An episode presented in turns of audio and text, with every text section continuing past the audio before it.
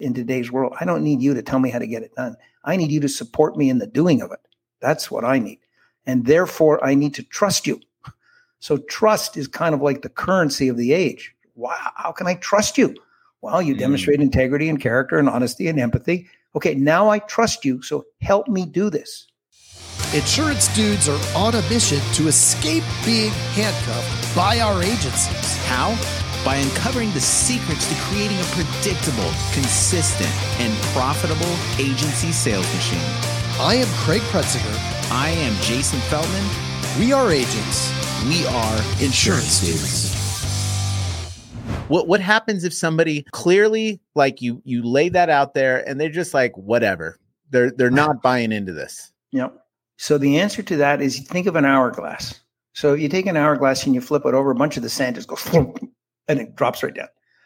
Right. Some of it just kind of takes its time, it's on its way down, and some of it just hangs around on the side. It takes like forever. Yeah. But ultimately it gets there. What you have to decide is is this person who's obviously not sort of an early adopter and just flows right down, are they just having to wrap their head around what this is all about? I don't quite get it. I'll get there if you give me time? Or are they just culturally not aligned with you? And so I my advice is give it time, be patient, everybody's different. Help people to see what it is that you see and stay with them. But at the end of the day, if they're clearly not on board, I say, look, I, I appreciate the fact that you don't have the same point of view about people as I do, and I respect that. So unfortunately, you're going to have to go find an organization that aligns with your culture instead of this one. That's okay. I, that's not a judgment. It's just that this is the way I'm going to run my team. And if that's not the way you want to be run, no problem. But go find a place that you're more comfortable. Yeah. But that is rare if you are willing to help the person make it down through the hourglass. Mm. You got to be willing to do that. And which comes back to do you value the potential of people, right? Give them time to get where they got to go. Sorry. At, at what point do you make the determination that maybe you want it for them more than they do? So, a simple test is whether they are influencing negatively those around them. Mm. If they're beginning to have a negative influence around them, then you're you're past the point. It's time to act. Because a person who is struggling to get it is not a negative influence. They're not a positive influence, but they're not a detractor. But when you see that they're starting to uh, work against you, then you got to act. Oh yeah, because then it's just insidious. It just it can destroy yep. the culture. Yep, yeah. quickly, and and you lose the respect of your team because they're saying, "Why is he letting that guy get away with that? That right. just doesn't make sense to me." And then your whole credibility's down. So you have to have to manage that. So in this world, what what can happen a lot is it it's challenging to find the folks that are going to perform in this in at, at the um at the level that we need to be successful because the margins are small on the P&C side. Um, and then when you get a really, really like I've I've done this a couple times where you have somebody really, really strong, but they affect the they affect the rest of the team. And Jason's had it too. And I think a lot of people listening probably have have stuck with that person way too long because of the hey, I, I'm getting a lot of production here, you know, double everybody else, but at the end of the day, they wreck everything. Absolutely. Yeah and it's a tough decision for a leader to make. That's one of the that's one of the classics. You know, they're high they're high productivity, but they're bad for the culture. But at mm-hmm. the end of the day, the impact that they have is far greater for for bad, far greater than you realize. Yeah. Now, again, if you're a great leader, you're not you're not like an idiot. You think, okay, this person is definitely not a good cultural fit, so I'm going to have to act on them. But I don't have to act today. I can put a plan in place and do it in a way that doesn't hurt the business and you know transition right. groom somebody up. So it, it's not like it's not like it's out of the blue. You see it you, you see it coming. You should you should be taking steps and say i'm going to try to help him or her but if they don't turn around i have a game plan in the back of my pocket ready to go. Hmm. it's gold of the desert kings. Don't rush across the desert until you've planned for the food and water. Then go. Mm. do, do you see that a lot with with business owners, especially in smaller organizations where maybe cash flow is needs to be managed uh, very carefully? Um, I, I would say it is less cash flow and more lack of appreciation for how to lead. So if I were to give you a, a quick example, let's say you start out early in your career and you get a job as a, a, um, a laborer on a road crew, and your job is, you know, you you dig the ditches and you move the dirt around and stuff, and then you're you're hardworking, so they promote you. So now I got a little team. So you're still digging ditches, but you're also showing the other guys, you know, which shovels to use, which shovels not to use. So they promote you, and now you got the backhoe. Hey, you get to drive the backhoe. That's pretty cool. But you also get to hire the crew. Now you're managing the backhoe, and then they get promote you again. Now you're managing the backhoe and the trucks. And before you know it, instead of just at the end of the day having a beer with the boys, the end of you know you're two or three years into your career, you're managing people. You got men and women who are looking to you for leadership, and who do you hire, and how do you deal with problems on the on the job site? And you wake up and go, man, like I'm spending more time with people than I am on things. So what do you do? You use the skills that got you promoted. And the thing that got you promoted was I'm good with things. I know how to make I do this and this happens. I do this and that happens. I do so you apply your the things you have learned to your people. But people are not things. So that's why you have in organizations senior folks who are not good people managers because they're treating the people like things. Like, okay, I you know, I tell them what to do. I do this, I organize that, but people are not things. So mm. the issue, especially in smaller organization, is they're incredibly good at making the sale, dealing with the customer, you know, doing all the, the insurance stuff that you got to do with the forms and the legislation and the government. But they're never been trained to deal with people. So now I got to deal with a person. I deal with it like I deal with anything else. You know, okay, do what I got to do with now, put it aside, move to the next task. But it doesn't right. work like that. So I it would is, say it's less cash and more skill. Sorry. I was going to say, um, just even like my journey, or and I think that this is the way most people get into this business. But what gets you from being a good eh, or just an employee into a business owner, and then becoming like like a somewhat good business owner is like a lot of sweat equity, a lot of that working, working, working. And then when you get to that point that you need to put somebody there, you know, a lot of us aren't that great and you're trying to make it work. And the next thing you know, you're right. Like you, you're treating people like things because it's like, okay, I'm working on all these pieces and it's got to work to make the, the thing exactly. cash flow. And it's like, well, why don't they understand the, the because you're, you, you see the money, you see the time, you, you know, you're getting home late at, you know, from work because you know, and, and not spending time with your family. So you have that pressure. So there's all these like like internal pressures that no one gets to see, and then you like put those pressures on the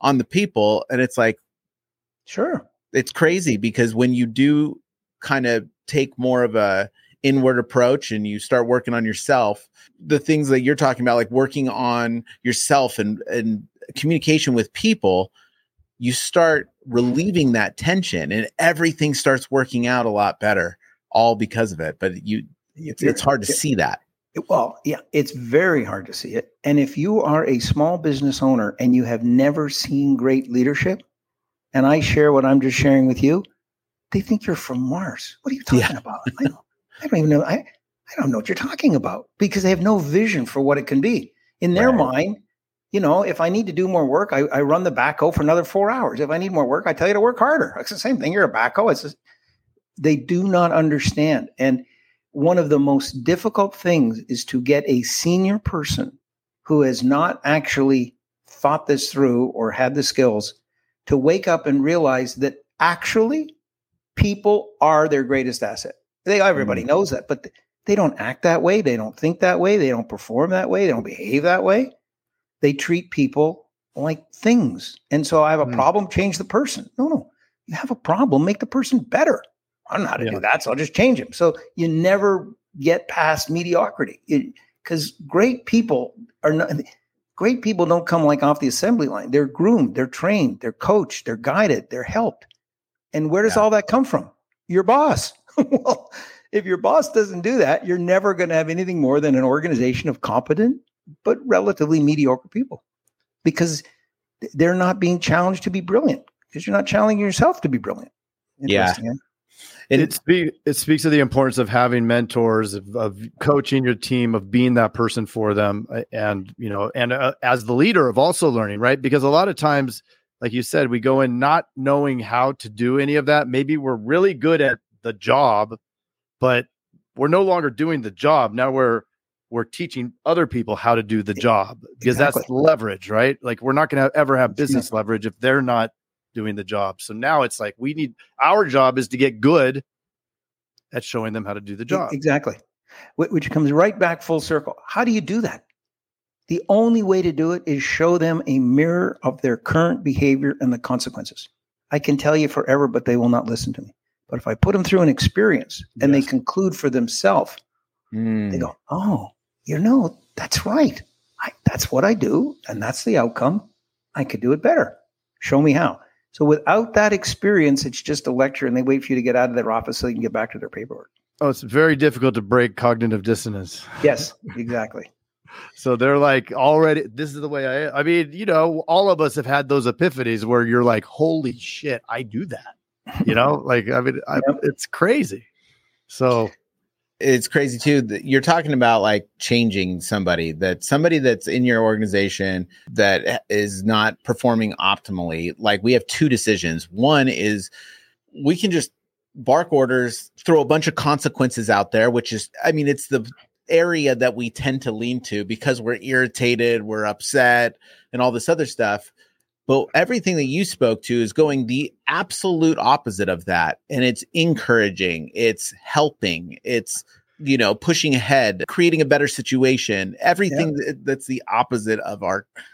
It's what we would- valuing it's valuing the potential within every human being. You know, I, I had an interesting story. I, I was in a room once many years ago, and the, the chairman of the board of a huge company was talking. And he was talking about uh, the importance of people. And a lady put her hand up, and uh, it was a tech company. And she stood up and said, Excuse me, may I just make a comment, sir? And he said, Sure. She said, I have a PhD in nuclear physics. I work in a rocket propulsion lab. I am a rocket scientist. and I will tell you, I am now in leadership, and it is way harder than being a rocket scientist.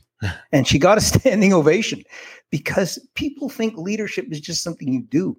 But this lady, you know, the phrase, well, it's not rocket science. She said, you know what? Being a leader is the hardest thing I have ever done. And she is right. But if you don't understand that, you treat it as if it's something you can just do in your spare time. Well, we all speak, so I'm a good communicator. We all listen, so I listen really well. Yeah, what's wrong with that? The problem is you get you don't get 80% greater value out of your workforce. That's the problem with that. right. Yeah. So, So, crazy. would you say empathy is the is one of the most important skills of being a good leader? Yes, I, I'm not sure I'd call it a skill. I think it's a an attitude, but it's certainly one of the most important attitudes to have. I think the skills are the things that you master to let you demonstrate your empathy. Ah, So, so with J- Jason had to I'm using your example again. You had empathy for the situation in your family, but you had to go do something about it. It, it reflected in your behavior. So I think there's things like empathy. I think there's things like integrity that drive you to a behavior. You need to learn the behaviors, but if you don't have those core things at the beginning, it's a lot harder. interesting. So, uh, empathy is is the result of the activity that you put into getting to it. Empathy is seen as a result of what you do. Yeah. what would you say the values of a strong leader are? The values as opposed to the behaviors, you mean? Yeah. Like what, like as a Yeah. temperature test. Yeah. So I, I would say the most important, which you probably heard me say about six times already. Yeah. I would think the most important is to recognize the worth of a human being.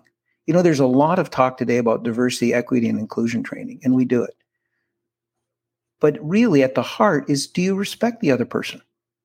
So, respect for a human being is an important value, which valuing what they can bring is an important value.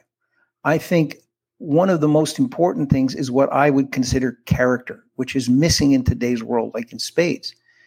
If I say something, you can rely on it. It's true. It's not something that I just say. um, it's if I promise to deliver, I will deliver. If I commit to something, you can rely on it. Accountability, those types of things. But those are aspects in my mind of character. And I believe that today's workforce is looking for those kinds of things in their leaders far more than tell me what to do and tell me how to do it. I, they're smart. Today's world. Okay, just tell me what to do. I, I got it. But yeah. I need you to demonstrate character, honesty, integrity, worth, the sense that I'm important, the sense that family is important, the sense that our community and our society is important, which, you know, many years ago we tried to teach that into into organizations and they just forget that. Today, those are far more interesting. People are interested in that because they're realizing that human beings are, especially in the North American workforce, human beings are looking for that kind of leadership because you can figure out how to get it done so efficiently to, in today's world. I don't need you to tell me how to get it done. I need you to support me in the doing of it. That's what I need. And therefore, I need to trust you. So, trust is kind of like the currency of the age. Wow, how can I trust you? Well, you mm. demonstrate integrity and character and honesty and empathy. Okay, now I trust you. So help me do this.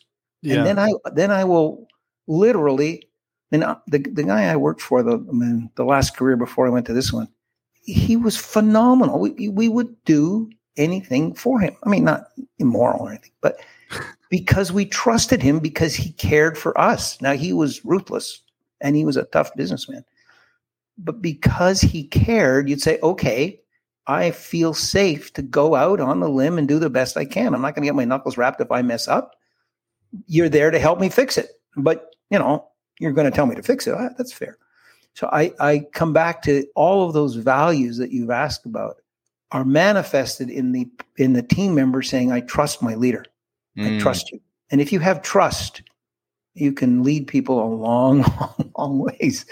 I remember I was in a situation once where a leader had to close a factory and uh, he was, I'm going to bring everybody together and tell them we're going to close the factory in a year and why we have to do it. I said, that's ridiculous. Are you crazy? They're all going to leave. He said, no, I'm going to treat them like adults.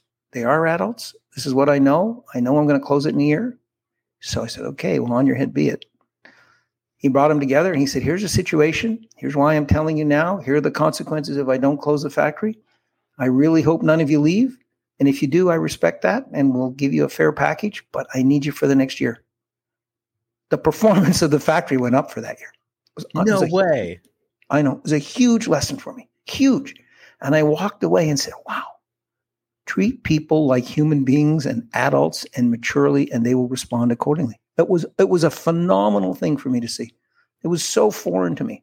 But I learned again from a, that particular leader that he treated people with respect.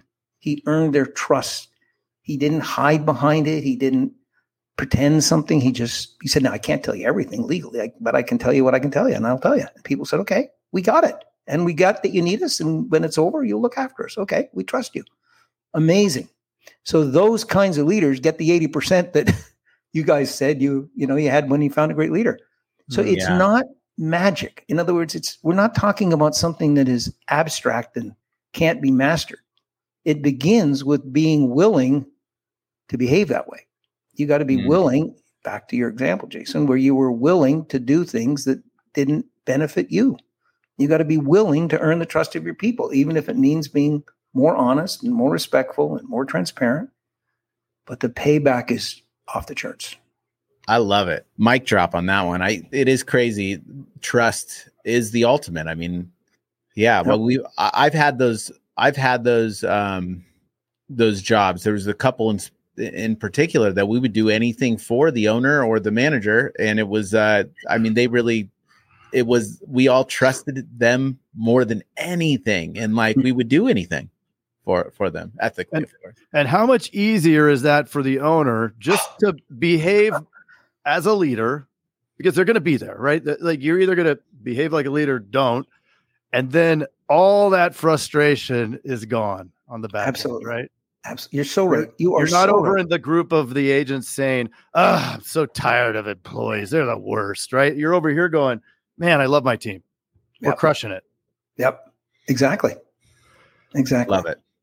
I've had both teams. I've had both of those. All right. Well, you understand. Yeah, I've, been I've stood in both groups.